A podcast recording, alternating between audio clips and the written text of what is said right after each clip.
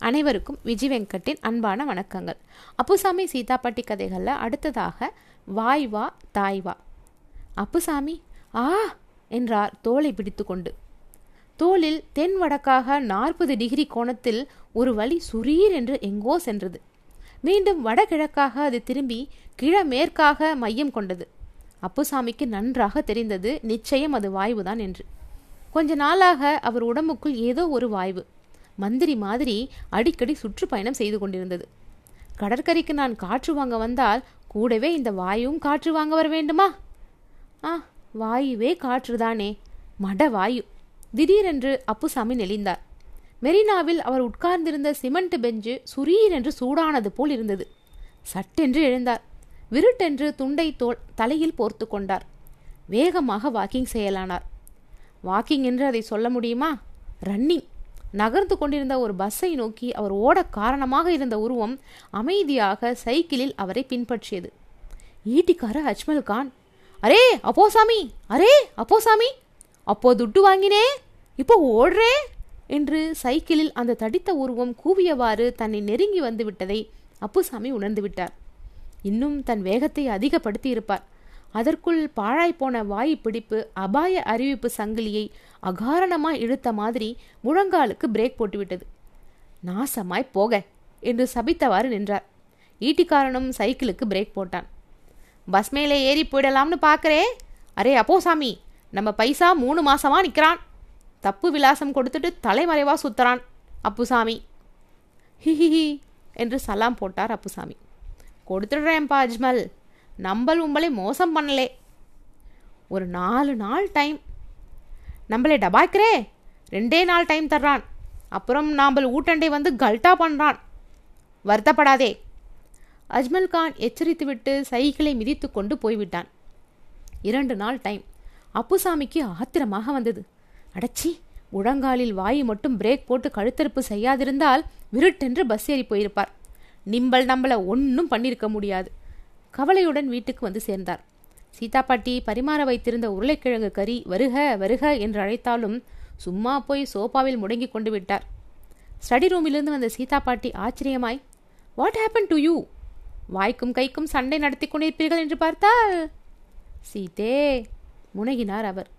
கடற்கரையில் முழங்காலுடன் கொஞ்சிக் கொண்டிருந்த வாயு இப்போது மார்பை பிடித்து கொண்டிருந்தது. எனக்கு என்னவோ செய்கிறது சீதே? வாயு என்றார் அப்புசாமி. வாயுவா? என்றார் சீதா பாட்டி. ஆமாம் வாயுதான். கொஞ்ச நாளாகவே மார்பிலே சுரீர் சுரீர் வலி. தோளிலே பளீர் பளீர் வலி. தலை சுற்றல் முதுகு வலி கால் வலி இப்போ நெஞ்சு வலி ஈட்டியால் குத்தியது போல் வலி. தினமும் பூண்டு ரசம் சாப்பிட்ட சரியாக போய்விடும். பூண்டு ரசமா? திகைப்பாட்டி திகை பூண்டை மிதித்தவள் போல் கேட்டாள். அடிக்கடி அப்புசாமி பூண்டு ரசம் பூண்டு ரசம் என்று கேட்டு வந்ததும் ஒரு நாள் அவளுக்கு தெரியாமல் அமர்க்கலமாக நடுராத்திரி பூண்டு லேகியம் தயாரிக்க முனைந்து கையும் கரண்டியுமாக அகப்பட்டதும் நினைவுக்கு வந்தது. வெள்ளை பூண்டு மனம் என்றாலே சீதா பாட்டிக்கு அலர்ஜி. ஒரு பரலாம் தூரம் ஓடிவிடுவாள். ஆமாம் பூண்டு ரசம் பண்ணிவிடு. அதுதான் வாயுக்கு செமத்தியான உதை கொடுக்கும் என்று எழுந்து கொண்டார் அப்புசாமி. நான்சென்ஸ் என்றாள் சீதா பாட்டி. அந்த மண்ணாங்கட்டி ரசமெல்லாம் எனக்கு ப்ரிப்பேர் பண்ண தெரியாது. உங்களுக்கு உடம்பில் என்னென்னவோ கோளாறு என்கிறீர்கள். அதுவும் நெஞ்சு வலி என்கிறீர்கள். நெக்லெக்ட் பண்ணக்கூடிய சமாச்சாரம் இல்லை இது. பூண்டு ரசமாம் வாயுவாம் பேத்தல். What you know require is a thorough medical checkup heart specialist doctor பதியிடம் I shall fix in appointment tomorrow x-ray ECG கிசிஜி எடுக்கணும் என்றால் உடனே எடுத்துக்கொள்ளுங்கள் சீதாஜி என்றார் அப்புசாமி பல்லை நரநரவென்று கடித்துக்கொண்டு எனக்கு இசிஜி எறும்புஜி எந்த ஜியும் தேவையில்லை. தினமும் ஒரு கப் பூண்டு ரசம்ஜி தான் வேண்டும். என் வாய்வு பூண்டோடு ஒழிகிறதா இல்லையா பார். சீதா பாட்டி அவரோடு இந்த நிலையில் அதிகமாக ஆர்கியூ பண்ணி கொண்டிருக்க வேண்டாம் என்று எண்ணினாள். Alright alright don't get excite excited இந்த நிலையில் உங்களுக்கு BP I mean blood pressure அதிகமாக கூடாது. அப்புசாமி முனைகினார். எனக்கு ஏன் அந்த மாதிரியான ரத்த வியாதியெல்லாம் வருது? உன் மாதிரி சோஃபாவில் உட்கார்ந்தவங்களுக்கு தான் பிபியும் டும் டும்மும் வரும். எனக்கு வந்திருப்பது சாதாரண வாய்வு. இதில் ஒன்றும் தாய்வு கிடையாது. அப்புசாமியின் ஆட்சேபத்தை பொருட்படுத்தாமல் சீதா பாட்டி மறுநாள் அவரை டாக்டர் பதியிடம் கிளப்பி விட்டு விட்டாள். அப்புசாமி பாக்கெட்டை தொட்டு பார்த்து கொண்டார். கொஞ்ச நேரம் முன்னால் சீதா பாட்டி கொடுத்த புதிய ரூபாய் நோட்டு விடைப்பாக அவர் ஜிப்பாய் பையில் இருந்தது.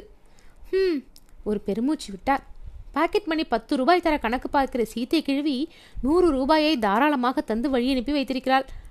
டாக்டர் பதியிடம் போய் உடம்பை காட்டி காணிக்கை சமர்ப்பிக்க சொல்கிறார் அப்புசாமிக்கு மனசாகவில்லை. நூறு ரூபாயா ஒரு டாக்டருக்கு? அதுவும் சாதாரண வாய்வு. இதற்காக நூறு ரூபாய் செலவழிப்பதா? எக்ஸ்ரே ஒயரே சத்யஜித்ரே என்று எத்தனை விதமாக டாக்டர்கள் பணம் பிடுங்குறாங்கடாப்பா? என்று வருந்தினார். பணம் போனாலும் பரவாயில்லை. இருதய இருதயத்தையே அறுத்து வேறு வேறு இடத்தில் வைக்கிறோம் என்று சொன்னால் கூட சொல்லுவான். அவன் அவனுக்கு காசுதானே. அவன் பாட்டுக்கு ஏதாவது ஒரு ஆட்டு இருதயத்தை வச்சு தைச்சி மூடிட்டு கையை கழுவிடுவான். நான் அப்புறம் பெப்ப பெப்பே என்று ஆயிலுக்கும் கத்தி கொண்டிருக்கணும். இந்த சீத்தை கிழவிக்கு ஏற்கனவே என்னிடம் ரொம்ப மதிப்பு. பே பே பே பேன்னு ஆடு மாதிரி கத்திக்கொண்டு அப்பே சாமி ஆகிவிட்டால் கசாப்பு கடைக்காரனுக்கு விற்றாலும் விற்றுவிட்டு போய்விடுவார். அப்புசாமி இப்படியெல்லாம் குழம்பிக் கொண்டிருக்கும் போதுதான் பளிச்சென்று அந்த சுவரொட்டி தெரிந்தது. முதலில் அந்த வண்ண சுவரொட்டியை யாரோ பிரமுகரின் பிறந்தநாள் சுவரொட்டியாக இருக்கும் என்று எண்ணி அலட்சியமாக சரியாக பார்க்கவில்லை. அப்புறம் சுவரை ஒட்டி நடந்த போதுதான் நன்கு கவனித்தார். மலிவான வைத்தியம். இயற்கை வைத்தியத்தில் சக்கரவர்த்தி. என்று கொட்டை எழுத்தில் எழுதியிருந்தது. அப்புசாமியின் மனம் துள்ளியது. இயற்கை வைத்தியம். ஆஹா மலிவு வைத்தியம். இயற்கை வைத்தியம். வாயுவையும் குணப்படுத்தி கொண்டு விடலாம். சீத்தை கழிவு மருந்துக்கு கொடுத்த பணத்தை கொண்டு ஈட்டிக்காரனையும் சமாளிக்கலாம். அரே அஜ்மல் கான் நிம்பல் பாக்கி நம்பல் தீர்த்து கட்டுறான். மூக்கை ஜிர் என்று ஒரு உறிஞ்சு உறிஞ்சினார் அப்புசாமி. ஆஹா எத்தனை வகையான மூலிகை மனம். தேனாம்பேட்டையில் ஒதுக்குப்புறமாக இருந்த அந்த இயற்கை வைத்தியசாலை அமைந்திருந்த தோட்டத்துக்குள் வந்ததுமே அவருக்கு தனது பித்தவாதி ஸ்லேத்துவாதி நோய்கள் குணமாகிவிட்டதை போன்ற புத்துணர்ச்சி வந்தது. மாலையில் பொன் வெயிலில் பாத்திகளில் இருந்த கீரை செடிகள் தள தளத்தன. அம்மாடி எத்தனை வகை கீரைகள்? எண்ணினார் இருபத்தி ஓரு வகை. இயற்கை வைத்தியர் டாக்டர் அகத்தி அன்போடு வரவேற்று அவருடன் பேசினார். பெயர் முகவரி முதலிய விவரங்களை எழுதி கொண்டார். அவரை உள்ளே ஹாலுக்கு அழைத்துச் சென்று ஒரு அறையை காட்டினார். இதுதான் உங்கள் தனி அறை. நீங்கள் வசதியாக இருக்கலாம். சிகிச்சைகள் உங்களுக்கு படிப்படியாக தருவோம். இது ஆங்கில வைத்தியத்துக்கு நேர் எதிர். குணம் தெரிவதற்கு நோயாளி பொறுமையாக இருக்க வேண்டியதுதான் இதில் முக்கியமானது. மறுபடியும் காலையில் சந்திக்கிறேன். டாக்டர் அகத்தி போய்விட்டார். ராத்திரி ஏழு மணிக்கு ஒரு வேலையால் அப்புசாமிக்கு எலுமிச்சம்பழ சர்பத் ஒரு டம்ளர் கொண்டு வந்து தந்தான். உப்பு போட்டது. கொஞ்சம் கொஞ்சமாக ருசித்து அதை சாப்பிட்டவாறே எப்பா நைட்டுக்கு ஆகாரம் எப்போ கொண்டு வருவே? பசு பசுவென்று ஏதோ காரட் போச்சே. கேரட் சாம்பாரா? இல்லே கோசுமரியா? என்றார். வேலைக்காரன் சுருக்கமாக டம்ளரை கொடுங்கோ என்று கேட்டு சில பல துளிகள் அதில் இருக்கும்போதே வாங்கி கொண்டு சரையல் என்று போய்விட்டான். ராத்திரி மணி எட்டாயிற்று. என்ன சமையல் வாசனை ஒன்றையும் காணோம் என்று மெதுவாக தன் அறைக்குள் நடைபோட்டு கொண்டிருந்தார். கதவை யாரோ தட்டினார்கள். அப்புசாமி திறந்தார். குள்ளமாக ஒரு ஆசாமி நின்றிருந்தார். நான் தான் பக்கத்து ரூம்காரன். ஓடிக்கிட்டே இருக்கிறேன். ஆமா வெங்காயம் வந்துட்டுதா? வெங்காயமா? என்றார் அப்புசாமி. வரலையே. ம் முதல் நாளே அது வரலையா? என்று பெருமூச்சு விட்டுவிட்டு அந்த ஆசாமி வேகமாக இருளில் மறுபடி ஓடத் தொடங்கினார். ஏன் அந்த ஆசாமி வெங்காயம் வந்ததா என்று கேட்டுவிட்டு இருளில் ஓட வேண்டும்? அப்புசாமிக்கு ஒன்றும் புரியவில்லை. இருட்ட இருட்ட மனத்தை என்னவோ பரபரத்தது. அன்பான டாக்டர் அகத்தியையும் காணோம் ஆகாரத்தையும் காணோம். நேரமும் மணி ஒன்பதாகிவிட்டது. அவர் பட்டு கொண்டிருக்கும் போதே அகன்ற ஒரு பெரிய தட்டில் எதையோ வைத்து மூடி எடுத்துக்கொண்டு ஆஸ்பத்திரி சிப்பந்தி அவர் அறைக்கு வந்தான். அப்பாடா வந்ததாடா அப்பா சாப்பாடு? என்று கட்டிலில் உட்கார்ந்து சாப்பாட்டு தட்டின் மேலிருந்த அகன்ற மூடியை திறந்தார். ஒரு டார்ச் லைட்டும் வட்டமாக நறுக்கப்பட்ட ஒரு வெங்காய துண்டும் இருந்தது. வேலையாலும் போய்விட்டான். இது என்ன விசித்திர ஜோடி? கலப்பு திருமண ஜோடி மாதிரி. டார்ச் விளக்கும் வெங்காயம்? அப்புசாமி திகைத்தார். அதற்குள் யாரோ திப் திப்பென்று ஓடி வந்து சத்தம் கேட்டது. கொஞ்சம் முன் கதவை தட்டி வெங்காயம் வந்துடுதா? என்று கேட்டவர் தான் ஓடி வந்து கொண்டிருந்தார். சட்டென்று சார் வெங்காயம் சார் என்று ஓடினவரை இழுத்து பிடித்து அப்புசாமி நிறுத்தினார். கொஞ்சம் நீங்களாவது விளக்கிச் சொல்லுங்கள். எதற்கு இந்த டார்ச்சும் வெங்காயமும்?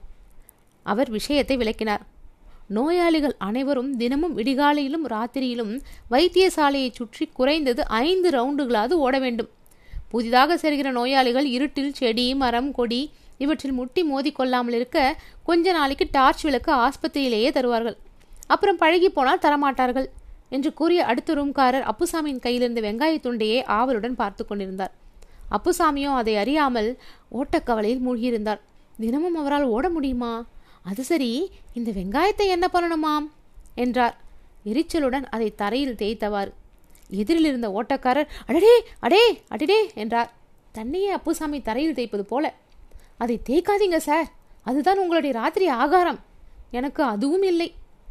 என்னது? அப்புசாமி துள்ளி குதித்தார். என்ன சார்? விளையாடுறீங்க? ராத்திரி பூராவுக்கும் இந்த வெங்காயத்துண்டு தான் ஆகாரமா? நீங்கள் அதிர்ஷ்டசாலி சார். சாயந்தரம் வேற எலுமிச்சம்பழம் ஜூஸ் சாப்பிட்டீங்க. இப்போ வெங்காய துண்டு வேற. என் நிலையை பாருங்க. நான் மூணு நாளாக பட்டினி. படு பட்டினி. தண்ணி மட்டும்தான் தர்றாங்க. நமக்கு என்னங்க? உடம்ப சொஸ்தம் பண்ணுறேங்கிறாங்க பண்ணட்டும். முடிஞ்ச ஒத்துழைப்பை நாம் தந்துடுறது.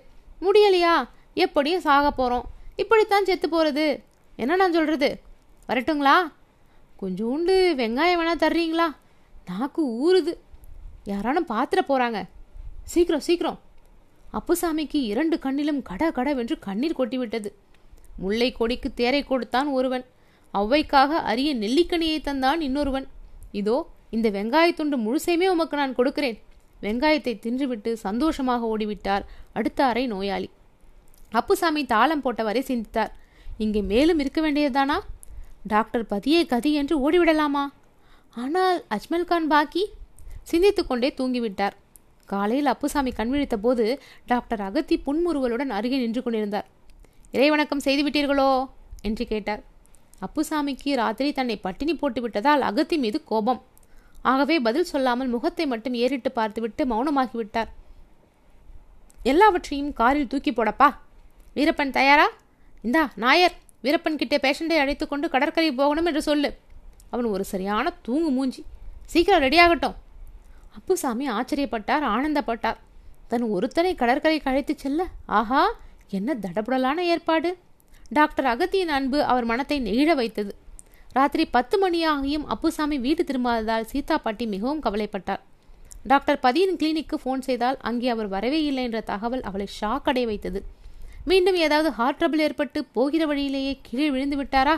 மறுநாள் காலையிலும் அவர் வராதது குழப்பத்தை அதிகரித்தது. இருப்பு கொள்ளாமல் காரை எடுத்துக்கொண்டு கார் போன வாக்கில் சென்று கொண்டிருந்தார் கார் எலியட்ஸ் பீச்சுக்கு வந்துவிட்டது கூட அவளுக்கு உணர்வில்லை. கார் பாட்டுக்கு போய் கொண்டிருந்தது. அவள் மனமோ கேட்டுக்கொண்டிருந்தது கோவாடிஸ் எங்கே செல்கிறாய்? கிரீச் கால் பிரேக்கை மிதித்தது. ஆ அது என்ன அது? சிறிது தூரத்தில் மணலில் ஏதோ ஒரு மனித தலை உருவம் போல் தெரிகிறதே. அதுவும் அவள் கணவரின் உருவம் போலவே. மை குட்னஸ் என்று தன்னை உலுக்கிக் கொண்டாள். என்ன ஒரு இல்யூஷன்? யார் வீசி எரிந்த நசுங்கி போன தகரட்டுன்னோ? அவருடைய தலை மாதிரி என் கண்ணுக்கு தெரிகிறதே. ரொம்ப டீப்பாக அவரையே நினைத்து கொண்டிருப்பதன் விளைவு போலும். தகரட்டின் இன்னமும் அவள் கணவனின் தலை மாதிரியே தோற்றம் தந்து கொண்டிருந்தது. டால்டா டின்னா? டார்லிங் தலையா? டா டார்லிங் டின்னா? டால்டா தலையா? அவளுடைய கண்தான் அவளை எப்படி தொடர்ந்து ஏமாற்றுகிறது? கீழே குனிந்து தேடினாள். ஏதாவது சிறிய கல்லாக கிடைக்காதா? தகரட்டின் மீது எரிந்து பார்க்கலாம் என்று மணலில் கல்லே கிடைக்காதால் காரில் பின்பக்கம் வைத்திருந்த வாழைப்பழங்களில் ஒன்றை பீத்து தகரட்டினை குறிப்பார் தெரிந்தாள். என்ன ஆச்சரியம்? தகரட்டின் டங் என்று சத்தம் கொடுப்பதற்கு பதில் வாழைப்பழத்தை லபக்கென்று கவி கொண்டது. மெய் சிலித்தது சீதா பாட்டிக்கு இயற்கை வைத்தியம் தன்னை இப்படி கழுத்து வரை மணலில் புதைத்துவிடும் என்று அப்புசாமி கனவிலும் நினைக்கவில்லை. காரிலிருந்து இறங்கியதும் வேலையால் வீரப்பன் ஒரு நாடாவை வைத்து அவர் உயரத்தை அளந்தான். மண்வெட்டியால் பரபரவென்று மணலை பறிக்கத் தொடங்கினான். அப்புசாமிக்கு புரியவில்லை. தாகமாயிருந்தால் எங்காவது இளநீர் வரவழைக்கலாமே. ஊற்று பறித்து தண்ணீர் குடிக்க வேண்டுமா என்ன? என்றார். டாக்டர் அகத்தி மிருதுவான குரலில் அன்பரே உமது நன்மைக்காகத்தான் குழி வெட்டுகிறோம். குழியில் ஒரு மணி நேரம் இருந்தால் போதும். அற்புதமான குணம் தெரியும் என்றார். அப்புசாமிக்கு தாங்க முடியாத கோபம் வந்துவிட்டது. யோ அகத்திக்கிறே உம்மை நம்பி வந்ததற்கு குழியை வெட்டி இறக்க பார்க்கிறீரே நியாயமா? என்று கூக்குரலிட்டார். குழி வெட்டி முடித்த வீரப்பன் சாமி ம் சீக்கிரம் ஆகட்டும். சட்டையை கழட்டுருங்க என்று அவர் தோலை உரிக்க விரும்புவன் போல் சட்டையை பற்றினான். அடே அடே அடே வேண்டாண்டா அஜ்மல் கான். ஏ அஜ்மல் கான் என்று அப்புசாமி அலறினார். அஜ்மல் கானின் பாக்கி தீர்ப்பதற்கான பணத்தை சட்டையில் அல்லவா வைத்திருக்கிறார்? யார் அது அஜ்மல் கான்? என்று வினவினார் டாக்டர் அகத்தி. என் குல தெய்வம் என்று எரிச்சலுடன் கூறினார் அப்புசாமி. சட்டையை கழற்றாமல் வேணுமானால் நான் குழியில் இறங்குறேன். சம்மதமா? டாக்டர் அகத்தி சரி அன்பரே வீரப்பா ஆகட்டும் ஐயாவை சரியா ஒரு மணி கழித்து கூட்டி வந்து விடு என்று கண்ணால் ஒரு மாதிரி ஜாடை காட்டிவிட்டு போய்விட்டார். ஜாடைக்கு அர்த்தம் நாலு மணி நேரம் கழித்து கூட்டி வா என்பது. வீரப்பன் பரபரவென்று மணலை போட்டு மூடினான். வீரப்பா டேய் பயமா இருக்குடா என்றார் புதையுண்ட அப்புசாமி. அப்படி தானையா இருக்கும்? இங்கேயே பத்திரமா நீ இரு. எங்க சித்தாத்தா ஊடு இங்க பக்கத்துல தான் இருக்கு. இதோ தலையை காட்டிட்டு வந்துடுறேன். நண்டு கிண்டு வந்தா பயப்படாதே. எச்சில் துப்பு ஓடி போயிடும். என்ன தெரியுதா? டே டே படுபாவி படுபாவி என்று கத்த கத்த வீரப்பன் போயே போய்விட்டான். அவனும் டாக்டர் அகத்தியிடம் தினமும் லீவு கேட்டு அழுத்து போயிருந்தான். கிடைத்த சந்தர்ப்பத்தை பயன்படுத்தி கொண்டு விட்டான். அடே வீரப்பா வீரப்பா ரப்பா ரப்பா பா பா என்று அப்புசாமி தொண்டை வரல கத்தி சோர்ந்து விட்டார். அப்போதுதான் சீதா பாட்டி அங்கு வந்து சேர்ந்தார் மணலில் கிடப்பது கணவரின் அசல் தலைதான் என்று தெரிந்ததும் சீதா பாட்டிக்கு ஏற்பட்ட அதிர்ச்சி தாங்க முடியாததாக இருந்தது. சீதே என்றார் அப்புசாமி. சிரமத்துடன் மனைவியை கண்களால் ஏறிட்டு பார்த்து இப்போதுதான் உன்னை பற்றி தியானம் செய்தேன். உன்னை காரிலே வந்தவளாக நான் நினைக்கவில்லை. கருட வாகனத்திலே வந்த கடவுளாகவே நினைக்கிறேன். சீதா பாட்டி சே வாட் இஸ் திஸ் எப்படி நீங்கள் மணலுக்குள் போனீர்கள்? என்றாள். நான் போகிறேனாக்கும் என் தலை விதி இயற்கையின் சதி நடந்த விஷயங்களை அவர் விவரித்தார். அவர் சொல்ல சொல்ல சீதா பாட்டிக்கு ஆத்திரமாக வந்தது. எவ்வளவோ பாலிஷாக உங்களை நடத்த பார்க்கிறேன். நீங்கள் அவ்வளவுக்கு அவ்வளவு பூலிஷாக நடந்து கொள்கிறீர்கள். எனக்கு உங்களோடு என்ன செய்வதென்றே தெரியவில்லை. சீதே என்றார் அப்புசாமி. முதலிலே என்னை குழியிலிருந்து தோண்டி எடு. பற்றி கொண்டு வந்தது சீதா பாட்டிக்கு. பெரிய கிம்பர்லி டைமண்ட் உங்களை தோண்டி நான் எடுக்க வேண்டுமாக்கும். யார் புதைத்தார்களோ அவர்களே கூப்பிட்டு தோண்ட சொல்லுங்கள். அப்புசாமிக்கு படு கோபம் வந்துவிட்டது. ஏண்டி குழியிலே சிக்கிக்கொண்டு நான் தவிக்கிறேன்? இப்போ பார்த்து நீ சத்தாய்க்கிறியா? வேண்டாம் நம்ம கையில ராங் வச்சுக்காதே. ஷட்டப் என்றாள் சீதா பாட்டி. டாக்டர் பதிக்கிட்டே கொடுக்க சொல்லி நான் தந்த பணத்தை என்ன பண்ணினீர்கள்? மசால் தோசை சப்போஸ் ஆர் மண்ணாங்கட்டி தோசை. கணக்கு கேட்குற நேரத்தை பார்க்கலை. சீதா பாட்டி பெருமூச்செறிந்தாள் கைக்குட்டையால் முகத்தை துடைத்து கொண்டாள். உங்களை ப்ளேம் பண்ணி பிரயோஜனம் இல்லை ஐ எம் அன் இடியட் உங்களை தனியாக அனுப்பியிருக்கக்கூடாது ஆ பெரிய நண்டு தாய் நண்டு என்று அலறினார் அப்புசாமி. சிறிது தூரத்தில் தரைமட்டத்தில் ஒரு நண்டு மறைவதை பார்த்து அந்த தாய் நண்டு தன் குஞ்சுகளை தேடி சுரங்கப்பாதை வழியாக அவர் இடுப்புக்கு வரக்கூடிய சாத்தியக்கூறு இல்லை என்று எப்படி கூற முடியும்? சீத்தே சீத்தே சீக்கிரம் தோண்டேன் நண்டேன் சீதா பாட்டி சீரியஸாக கேட்டாள். முதலில் நான் கேட்கிறதற்கு பதில். டாக்டர் பதியிடம் ஒரு appointment fix செய்கிறதென்றால் do you know how much it's difficult it is போகட்டும். பணத்தை என்ன பண்ணினீர்கள்? அப்புசாமி பல்லை நரநரத்தார். நண்டு வேறு டைரக்ஷனில் போய்விட்ட தைரியம். பணம் பணம் பணம். உன் பணம் எங்கேயும் போகாதடி பண பிசாசே. என் ஜிப்பாய் பயலே பத்திரமா இருக்கிறது. நீ ஒரு ஈட்டிக்காரி. உன்னை விட பெரிய அசல் ஈட்டிக்காரன் இருக்கிறான் அல்லவா அவனுக்கு அதை பத்திரமாக வைத்திருக்கிறேன். சீதாப்பட்டி அதிர்ச்சியுடன் ஈட்டிக்காரன்? தட் சார்ட் ஆஃப் விவகாரம் கூட உண்டா? என்றாள். என்ன பண்ணுறது சீட்டாட்டத்திலே தினமும் தோற்றுக்கொண்டே இருந்தால் கிளப்காரங்க விடுவானுங்களா? சீட்டாட்டமா? கிளப்பா? வாட் டு யூ மீன் அச்சுச்சோ அதையும் சொல்லிவிட்டேனா உன்கிட்ட? வேற ஒன்றும் இல்லை நம்ம பேட்டையில் புதுசாக ஒரு சீட்டாட்ட கிளப் நடக்கிறது. முகம் ஜிவு ஜிவு என்று சிவந்தது சீதா பாட்டிக்கு. ஈட்டிக்காரங்கிட்ட கடன் வாங்கி சீத்தாட்டம் my goodness I can't imagine Sita பாட்டி ஒரு கணம் ஏதோ யோசித்தாள். பிறகு மலர்ந்த முகத்துடன் ஐயோ பாவம். யூ லுக் சோ டயர்ட் உங்களை குழியிலிருந்து எடுத்து விடுகிறேன். அப்புசாமிக்கு மகிழ்ச்சி தாழவில்லை. சீத்தேனா சீத்தே தான் கை வளையல்களை பின்னுக்கு தள்ளிவிட்டு கொண்டாள் சீதா பாட்டி. புடவை தலைப்பை வரிந்து கட்டி கொண்டாள். மண்டியிட்டு உட்கார்ந்து மணலை கொஞ்சம் கொஞ்சமாக பறித்தாள். இரண்டங்குல ஆழம் பறிப்பதற்குள் அப்புசாமிக்கு நன்றியால் நாக்கு தழுதழுத்தது. சீதே சீதே என் செல்ல கண்ணென்றால் நீதான். உன்னுடைய பொன்கரம் புண்ணாகும்படி பறிக்கிறியாடாம்மா பரி பரி. நண்டு வரும் பார்த்து பரி. எனக்கு தெரியும் நீ சும்மா படபடன்னு படா படா குச்சி மாதிரி வெடித்தாலும் என்னை விட்டு விட மாட்டாய். ஆமா ஏன் ஒரே சைடாக பறிச்சுட்டு போறே? நாலு பக்கமா பறி ஐயோ பாவம். பழக்கம் இல்லையோன்னோ சீதா பாட்டி பறிப்பதை நிறுத்தினார் புன்னகையுடன். அப்புசாமி வீறிட்டார். சீதே சீதே சீதே இது அநியாயம் அக்கிரமம். அடி பாவி பகல் கொள்ளை ராக்கொள்ளை அடியே நரகத்துக்கு போவே. அதுவும் நரகத்துக்கு உட்கார்ந்து கொண்டு கூட போக மாட்டாய். இடம் கிடைக்காமல் நெரிசலில் நின்று கொண்டு போவாய். வேண்டாண்டி அடுக்காது. அப்புசாமி அலறினார். சீதாப்பாட்டி கணக்காக அவரது மார்பு வரைக்கும் ஜிப்பாவின் கடிகார பாக்கெட் வரைக்கும் மணலை பறித்தாள். அதற்கப்புறம் அவள் பறித்தது அவரது பாக்கெட்டுக்குள் இருந்த பணத்தை தான் டாடா! என்றால் எழுந்து நின்று கொண்டு. இந்த பணத்தை தானே ஈட்டிக்காரனுக்கு கொடுக்கிறதா இருந்தீர்கள்? நோட்டை பிரித்து காட்டியவள் பரபரவென்று பறித்த மாதிரியே மணலை மூடிவிட்டு அந்த இடத்தை விட்டு நகர்ந்தாள்.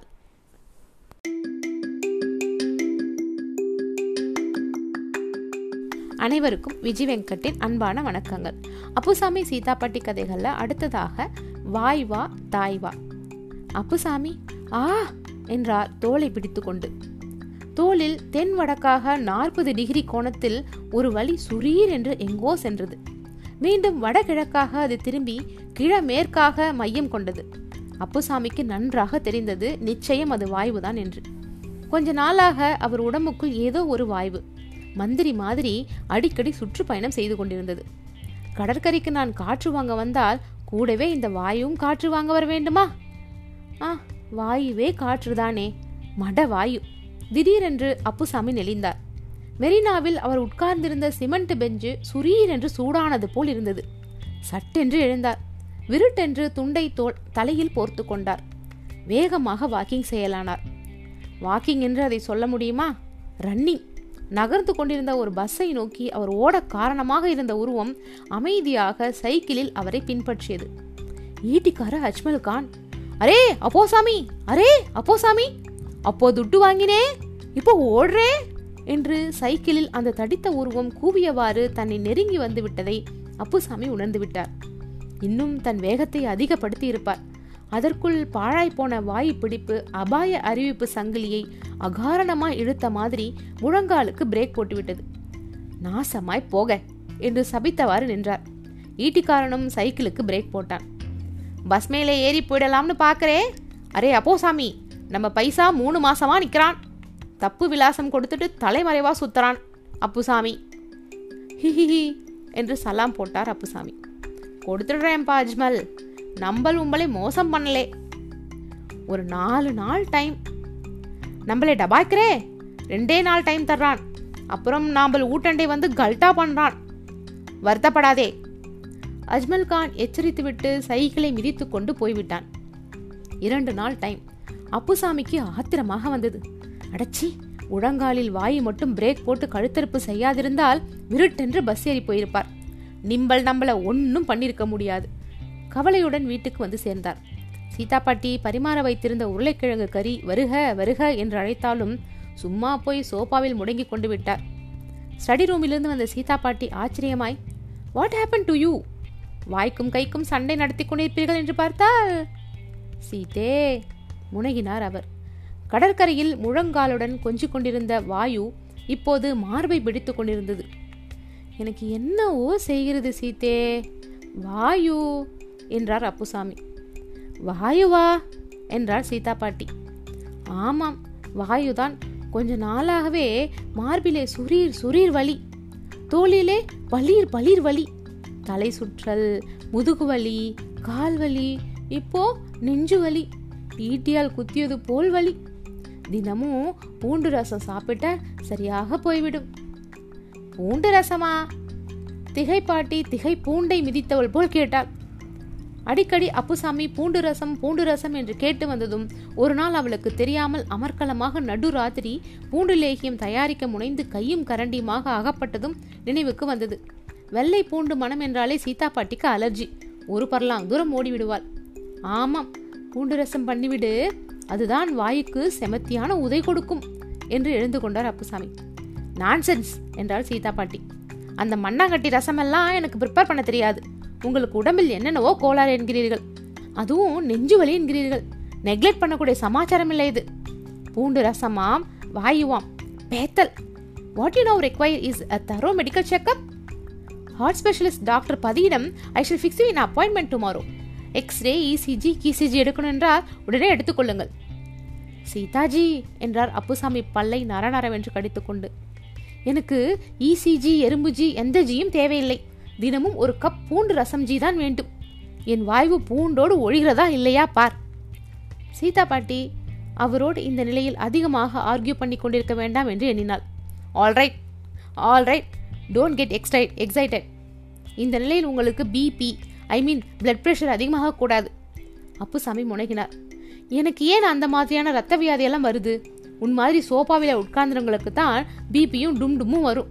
எனக்கு வந்திருப்பது சாதாரண வாய்வு. இதில் ஒன்றும் தாய்வு கிடையாது. அப்புசாமியின் ஆட்சேபத்தை பொருட்படுத்தாமல் சீதா பாட்டி மறுநாள் அவரை டாக்டர் பதியிடம் கிளப்பி விட்டுவிட்டார் அப்புசாமி பாக்கெட்டை தொட்டு பார்த்து கொண்டார். கொஞ்ச நேரம் முன்னால் சீதா பாட்டி கொடுத்த புதிய ரூபாய் நோட்டு விடைப்பாக அவர் ஜிப்பாய் பையில் இருந்தது. ஹம் ஒரு பெருமூச்சு விட்டார். பாக்கெட் மணி பத்து ரூபாய் தர கணக்கு பார்க்கிற சீத்தை கிழவி நூறு ரூபாயை தாராளமாக தந்து வழி அனுப்பி வைத்திருக்கிறாள். டாக்டர் பதியிடம் போய் உடம்பை காட்டி காணிக்கை சமர்ப்பிக்க சொல்கிறார். அப்புசாமிக்கு மனசாகவில்லை. நூறு ரூபாயா ஒரு டாக்டருக்கு? அதுவும் சாதாரண வாய்வு. இதற்காக நூறு ரூபாய் செலவழிப்பதா?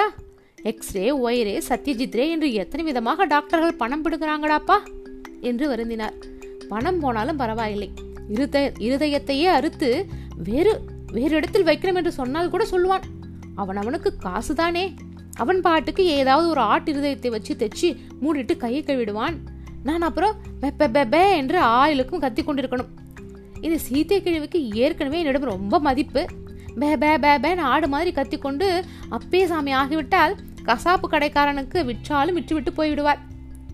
அப்புசாமி இப்படியெல்லாம் குழம்பிக் கொண்டிருக்கும் போதுதான் பளிச்சென்று அந்த சுவரொட்டி தெரிந்தது. முதலில் அந்த வண்ண சுவரொட்டியை யாரோ பிரமுகரின் பிறந்தநாள் சுவரொட்டியாக இருக்கும் என்று எண்ணி அலட்சியமாக சரியாக பார்க்கவில்லை. அப்புறம் சுவரை ஒட்டி நடந்த போதுதான் நன்கு கவனித்தார். மலிவான வைத்தியம். இயற்கை வைத்தியத்தில் சக்கரவர்த்தி. என்று கொட்டை எழுத்தில் எழுதியிருந்தது.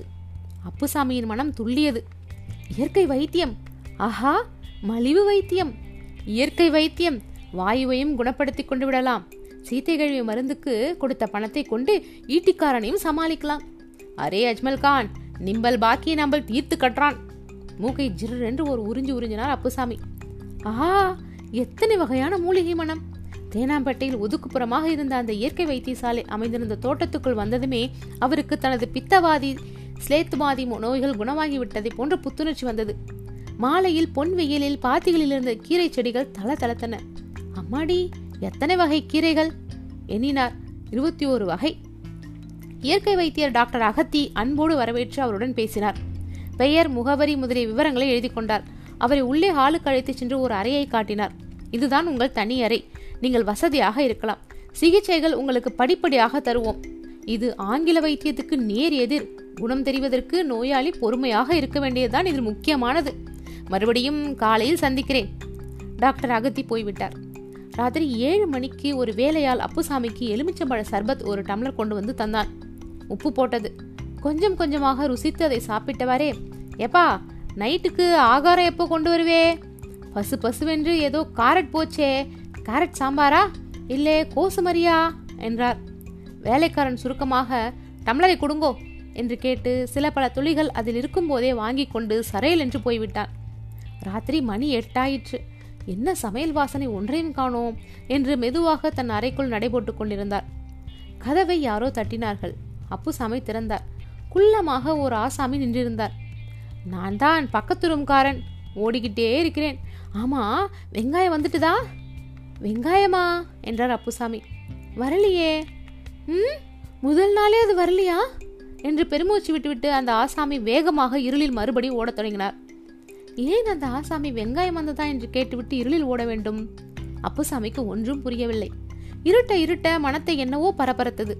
அன்பான டாக்டர் அகத்தியையும் காணோம் ஆகாரத்தையும் காணோம். நேரமும் மணி ஒன்பதாகிவிட்டது. அவர் கவலைப்பட்டு கொண்டிருக்கும் போதே அகன்ற ஒரு பெரிய தட்டில் எதையோ வைத்து மூடி எடுத்துக்கொண்டு ஆஸ்பத்திரி சிப்பந்தி அவர் அறைக்கு வந்தான். அப்பாடா வந்ததாடா அப்பா சாப்பாடு? என்று கட்டிலில் உட்கார்ந்து சாப்பாட்டு தட்டின் மேலிருந்த அகன்ற மூடியை திறந்தார். ஒரு டார்ச் லைட்டும் வட்டமாக நறுக்கப்பட்ட ஒரு வெங்காய துண்டும் இருந்தது. வேலையாலும் போய்விட்டான். இது என்ன விசித்திர ஜோடி? கலப்பு திருமண ஜோடி மாதிரி. டார்ச் விளக்கும் வெங்காயம்? அப்புசாமி திகைத்தார். அதற்குள் யாரோ திப் திப்பென்று ஓடி வந்து சத்தம் கேட்டது. கொஞ்சம் முன் கதவை தட்டி வெங்காயம் வந்துடுதா? என்று கேட்டவர் தான் ஓடி வந்து கொண்டிருந்தார். சட்டென்று சார் வெங்காயம் சார் என்று ஓடினவரை இழுத்து பிடித்து அப்புசாமி நிறுத்தினார். கொஞ்சம் நீங்களாவது விளக்கி சொல்லுங்கள். எதற்கு இந்த டார்ச்சும் வெங்காயமும்? அவர் விஷயத்தை விளக்கினார். நோயாளிகள் அனைவரும் தினமும் விடிகாலையிலும் ராத்திரியிலும் வைத்தியசாலையை சுற்றி குறைந்தது ஐந்து ரவுண்டுகளாவது ஓட வேண்டும். புதிதாக செல்கிற நோயாளிகள் இருட்டில் செடி மரம் கொடி இவற்றில் முட்டி மோதி கொள்ளாமல் இருக்க கொஞ்ச நாளைக்கு டார்ச் விளக்கு ஆஸ்பத்திரியிலேயே தருவார்கள். அப்புறம் பழகி போனால் தரமாட்டார்கள் என்று கூறிய அடுத்த ரூம்காரர் அப்புசாமியின் கையிலிருந்து வெங்காயத் வெங்காய துண்டையே ஆவலுடன் பார்த்து கொண்டிருந்தார். அப்புசாமியோ அதை அறியாமல் ஓட்டக்கவலையில் மூழ்கியிருந்தார். தினமும் அவரால் ஓட முடியுமா? அது சரி இந்த வெங்காயத்தை என்ன பண்ணணுமாம்? என்றார். எரிச்சலுடன் அதை தரையில் தேய்த்தவாறு எதிரில் இருந்த ஓட்டக்காரர் அடடே அடே அடடே என்றார். தன்னையே அப்புசாமி தரையில் தேய்ப்பது போல. அதை தேய்க்காதீங்க சார். அதுதான் உங்களுடைய ராத்திரி ஆகாரம். எனக்கு அதுவும் இல்லை. என்னது? அப்புசாமி துள்ளி குதித்தார். என்ன சார்? விளையாடுறீங்க? ராத்திரி பூராவுக்கும் இந்த வெங்காயத்துண்டு தான் ஆகாரமா? நீங்க அதிர்ஷ்டசாலி சார். சாயந்தரம் வேற எலுமிச்சம்பழம் ஜூஸ் சாப்பிட்டீங்க. இப்போ வெங்காய துண்டு வேற.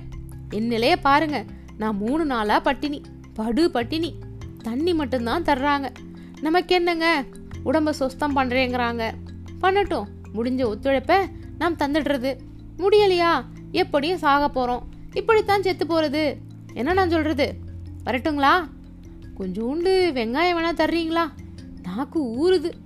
யாரானும் பாத்திர போகிறாங்க சீக்கிரம் சீக்கிரம். அப்புசாமிக்கு இரண்டு கண்ணிலும் கட கடவென்று கண்ணீர் கொட்டிவிட்டது. முல்லை கொடிக்கு தேரை கொடுத்தான் ஒருவன். அவ்வைக்காக அரிய நெல்லிக்கனியை தந்தான் இன்னொருவன். இதோ இந்த வெங்காயத்துண்டு முழுசையுமே உமக்கு நான் கொடுக்கிறேன். வெங்காயத்தை தின்றுவிட்டு சந்தோஷமாக ஓடிவிட்டார் அடுத்த அறை நோயாளி. அப்புசாமி தாளம் போட்டவரை சிந்தித்தார். இங்கே மேலும் இருக்க வேண்டியதுதானா? டாக்டர் பதியே கதி என்று ஓடிவிடலாமா? ஆனால் அஜ்மல் கான் பாக்கி? சிந்தித்து கொண்டே தூங்கிவிட்டார். காலையில் அப்புசாமி கண்விழித்த போது டாக்டர் அகத்தி புன்முறுவலுடன் அருகே நின்று கொண்டிருந்தார். இறைவணக்கம் செய்துவிட்டீர்களோ? என்று கேட்டார். அப்புசாமிக்கு ராத்திரி தன்னை பட்டினி போட்டு விட்டதால் அகத்தி மீது கோபம். ஆகவே பதில் சொல்லாமல் முகத்தை மட்டும் ஏறிட்டு பார்த்துவிட்டு மௌனமாகிவிட்டார் எல்லாவற்றையும் காரில் தூக்கி போடப்பா. வீரப்பன் தயாரா? இந்தா நாயர் வீரப்பன் கிட்டே பேஷண்டை அழைத்து கொண்டு கடற்கரை போகணும் என்று சொல்லு. அவன் ஒரு சரியான தூங்கு மூஞ்சி. சீக்கிரம் ரெடியாகட்டும் அப்புசாமி ஆச்சரியப்பட்டார் ஆனந்தப்பட்டார். தன் ஒருத்தனை கடற்கரை கழைத்து செல்ல? ஆஹா என்ன தடபுடலான ஏற்பாடு. டாக்டர் அகத்தியின் அன்பு அவர் மனத்தை நெகிழ வைத்தது. ராத்திரி பத்து மணியாகியும் அப்புசாமி வீடு திரும்பாததால் சீதா பாட்டி மிகவும் கவலைப்பட்டார் டாக்டர் பதியின் கிளினிக்கு ஃபோன் செய்தால் அங்கே அவர் வரவே இல்லை என்ற தகவல் அவளை ஷாக் அடைய வைத்தது.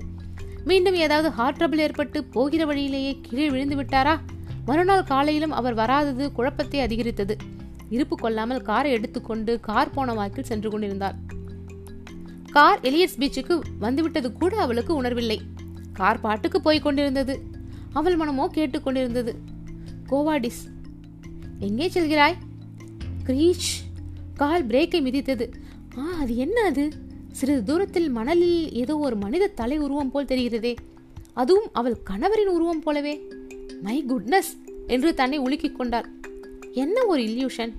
யார் வீசி எரிந்த நசுங்கி போன தகரட்டுன்னோ? அவருடைய தலை மாதிரி என் கண்ணுக்கு தெரிகிறதே. ரொம்ப டீப்பாக அவரையே நினைத்து கொண்டிருப்பதன் விளைவு போலும். தகரட்டின் இன்னமும் அவள் கணவனின் தலை மாதிரியே தோற்றம் தந்து கொண்டிருந்தது. டால்டா டின்னா? டார்லிங் தலையா? டார்லிங் டின்னா? டால்டா தலையா? அவளுடைய கண்தான் அவளை எப்படி தொடர்ந்து ஏமாற்றுகிறது? கீழே குனிந்து தேடினாள். ஏதாவது சிறிய கல்லாக கிடைக்காதா? தகரட்டின் மீது எரிந்து பார்க்கலாம் என்று மணலில் கல்லே கிடைக்காதால் காரில் பின்பக்கம் வைத்திருந்த வாழைப்பழங்களில் ஒன்றை பீத்து தகரட்டினை குறிப்பார்த்து தெரிந்தாள். என்ன ஆச்சரியம்? தகரட்டின் டங் என்று சத்தம் கொடுப்பதற்கு பதில் வாழைப்பழத்தை லபக் என்று கவி கொண்டது. நீ சிலித்தது சீதா பாட்டிக்கு. இயற்கை வைத்தியம் தன்னை இப்படி கழுத்து வரை மணலில் புதைத்துவிடும் என்று அப்புசாமி கனவிலும் நினைக்கவில்லை. காரிலிருந்து இறங்கியதும் வேலையால் வீரப்பன் ஒரு நாடாவை வைத்து அவர் உயரத்தை அளந்தான். மண்வெட்டியால் பரபரவென்று மணலை பறிக்கத் தொடங்கினான். அப்புசாமிக்கு புரியவில்லை. தாகமாயிருந்தால் எங்காவது இளநீர் வரவழைக்கலாமே. ஊற்று பறித்து தண்ணீர் குடிக்க வேண்டுமா என்ன? என்றார். டாக்டர் அகத்தி மிருதுவான குரலில் அன்பரே உமது நன்மைக்காகத்தான் குழி வெட்டுகிறோம். குழியில் ஒரு மணி நேரம் இருந்தால் போதும். அற்புதமான குணம் தெரியும் என்றார். அப்புசாமிக்கு தாங்க முடியாத கோபம் வந்துவிட்டது. யோ அகத்திக்கிறே உம்மை நம்பி வந்ததற்கு குழியை வெட்டி இறக்க பார்க்கிறீரே நியாயமா? என்று கூக்குரலிட்டார். குழி வெட்டி முடித்த வீரப்பன் சாமி ம் சீக்கிரம் ஆகட்டும். சட்டையை கழட்டுருங்க என்று அவர் தோலை உரிக்க விரும்புவன் போல் சட்டையை பற்றினான். அடே அடே அடே வேண்டாண்டா அஜ்மல் கான். ஏ அஜ்மல் கான் என்று அப்புசாமி அலறினார். அஜ்மல் கானின் பாக்கி தீர்ப்பதற்கான பணத்தை சட்டையில் அல்லவா வைத்திருக்கிறார்? யாரது அஜ்மல் கான்? என்று வினவினார் டாக்டர் அகத்தி. என் குல தெய்வம் என்று எரிச்சலுடன் கூறினார் அப்புசாமி. சட்டையை கழற்றாமல் வேணுமானால் நான் குழியில் இறங்குறேன். சம்மதமா? டாக்டர் அகத்தி சரி அன்பரே வீரப்பா ஆகட்டும். ஐயாவை சரியா ஒரு மணி கழித்து கூட்டி வந்து விடு என்று கண்ணால் ஒரு மாதிரி ஜாடை காட்டிவிட்டு போய்விட்டார். ஜாடைக்கு அர்த்தம் நாலு மணி நேரம் கழித்து கூட்டி வா என்பது. வீரப்பன் பரபரவென்று மணலை போட்டு மூடினான். வீரப்பா டே பயமா இருக்குடா என்றார் புதையுண்ட அப்புசாமி. அப்படி தானையா இருக்கும்? இங்கேயே பத்திரமா நீ இரு. எங்க சித்தாத்தா ஓடு இங்க பக்கத்துல தான் இருக்கு. இதோ தலையை காட்டிட்டு வந்துடுறேன். நண்டு கிண்டு வந்தா பயப்படாதே. எச்சில் துப்பு ஓடி போயிடும். என்ன தெரியுதா? டே டே படுபாவி படுபாவி என்று கத்த கத்த வீரப்பன் போயே போய்விட்டான். அவனும் டாக்டர் அகத்தியிடம் தினமும் லீவு கேட்டு அழுத்து போயிருந்தான். கிடைத்த சந்தர்ப்பத்தை பயன்படுத்தி கொண்டு விட்டான். அடே வீரப்பா வீரப்பா ரப்பா ரப்பா பா பா என்று அப்புசாமி தொண்டை வரல கத்தி சோர்ந்து விட்டார். அப்போதுதான் சீதா பாட்டி அங்கு வந்து சேர்ந்தாள். மணலில் கிடப்பது கணவரின் அசல் தலைதான் என்று தெரிந்ததும் சீதா பாட்டிக்கு ஏற்பட்ட அதிர்ச்சி தாங்க முடியாததாக இருந்தது. சீதே என்றார் அப்புசாமி. சிரமத்துடன் மனைவியை கண்களால் ஏறிட்டு பார்த்து இப்போதுதான் உன்னை பற்றி தியானம் செய்தேன். உன்னை காரிலே வந்தவளாக நான் நினைக்கவில்லை. கருட வாகனத்திலே வந்த கடவுளாகவே நினைக்கிறேன். சீதா பாட்டி சே வாட் இஸ் திஸ் எப்படி நீங்கள் மணலுக்குள் போனீர்கள்? என்றாள். நான் போகிறேனாக்கும் என் தலை விதி இயற்கையின் சதி நடந்த விஷயங்களை அவர் விவரித்தார். அவர் சொல்ல சொல்ல சீதா பாட்டிக்கு ஆத்திரமாக வந்தது. எவ்வளவோ பாலிஷாக உங்களை நடத்த பார்க்கிறேன். நீங்கள் அவ்வளவுக்கு அவ்வளவு பூலிஷாக நடந்து கொள்கிறீர்கள். எனக்கு உங்களோடு என்ன செய்வதென்றே தெரியவில்லை. சீதே என்றார் அப்புசாமி. முதலிலே என்னை குழியிலிருந்து தோண்டி எடு. பற்றி கொண்டு வந்தது சீதா பாட்டிக்கு. பெரிய கிம்பர்லி டைமண்ட் உங்களை தோண்டி நான் எடுக்க வேண்டுமாக்கும். யார் புதைத்தார்களோ அவர்களே கூப்பிட்டு தோண்ட சொல்லுங்கள். அப்புசாமிக்கு படு கோபம் வந்துவிட்டது. ஏண்டி குழியிலே சிக்கிக்கொண்டு நான் தவிக்கிறேன்? இப்போ பார்த்து நீ சத்தாய்க்கிறியா? வேண்டாம் நம்ம கையில ராங் வச்சுக்காதே. ஷட்டப் என்றாள் சீதா பாட்டி. டாக்டர் பதிக்கிட்டே கொடுக்க சொல்லி நான் தந்த பணத்தை என்ன பண்ணினீர்கள்? மசால் தோசை சப்போஸ் ஆர் மண்ணாங்கட்டி தோசை. கணக்கு கேட்குற நேரத்தை பார்க்கலே. சீதா பாட்டி பெருமூச்செறிந்தாள் கைக்குட்டையால் முகத்தை துடைத்து கொண்டாள். உங்களை ப்ளேம் பண்ணி பிரயோஜனம் இல்லை ஐ எம் அன் இடியட் உங்களை தனியாக அனுப்பியிருக்க கூடாது. ஆ பெரிய நண்டு தாய் நண்டு என்று அலறினார் அப்புசாமி. சிறிது தூரத்தில் தரைமட்டத்தில் ஒரு நண்டு மறைவதை பார்த்து அந்த தாய் நண்டு தன் குஞ்சுகளை தேடி சுரங்கப்பாதை வழியாக அவர் இடுப்புக்கு வரக்கூடிய சாத்தியக்கூறு இல்லை என்று எப்படி கூற முடியும்? சீத்தே சீத்தே சீக்கிரம் தோண்டேன். நண்டேன்? சீதா பாட்டி சீரியஸாக கேட்டாள். முதலில் நான் கேட்கிறதற்கு பதில். டாக்டர் பதியிடம் ஒரு appointment fix செய்கிறதென்றால் do you know how much it's difficult it is போகட்டும். பணத்தை என்ன பண்ணினீர்கள்? அப்புசாமி பல்லை நரநரத்தார். நண்டு வேறு டைரக்ஷனில் போய்விட்ட தைரியம். பணம் பணம் பணம். உன் பணம் எங்கேயும் போகாதடி பண பிசாசே. என் ஜிப்பாய் பயலே பத்திரமா இருக்கிறது. நீ ஒரு ஈட்டிக்காரி. உன்னை விட பெரிய அசல் ஈட்டிக்காரன் இருக்கிறான் அல்லவா அவனுக்கு அதை பத்திரமாக வைத்திருக்கிறேன். சீதாப்பட்டி அதிர்ச்சியுடன் ஈட்டிக்காரன்? தட் சார்ட் ஆஃப் விவகாரம் கூட உண்டா? என்றாள். என்ன பண்றது? சீட்டாட்டத்திலே தினமும் தோற்றுக்கொண்டே இருந்தால் கிளப்காரங்க விடுவானுங்களா? சீட்டாட்டமா கிளப்பா? வாட் டு யூ மீன் அச்சுச்சோ அதையும் சொல்லிவிட்டேனா உன்கிட்ட? வேற ஒன்றும் இல்லை நம்ம பேட்டையில் புதுசாக ஒரு சீட்டாட்ட கிளப் நடக்கிறது. முகம் ஜிவு ஜிவு என்று சிவந்தது சீதா பாட்டிக்கு.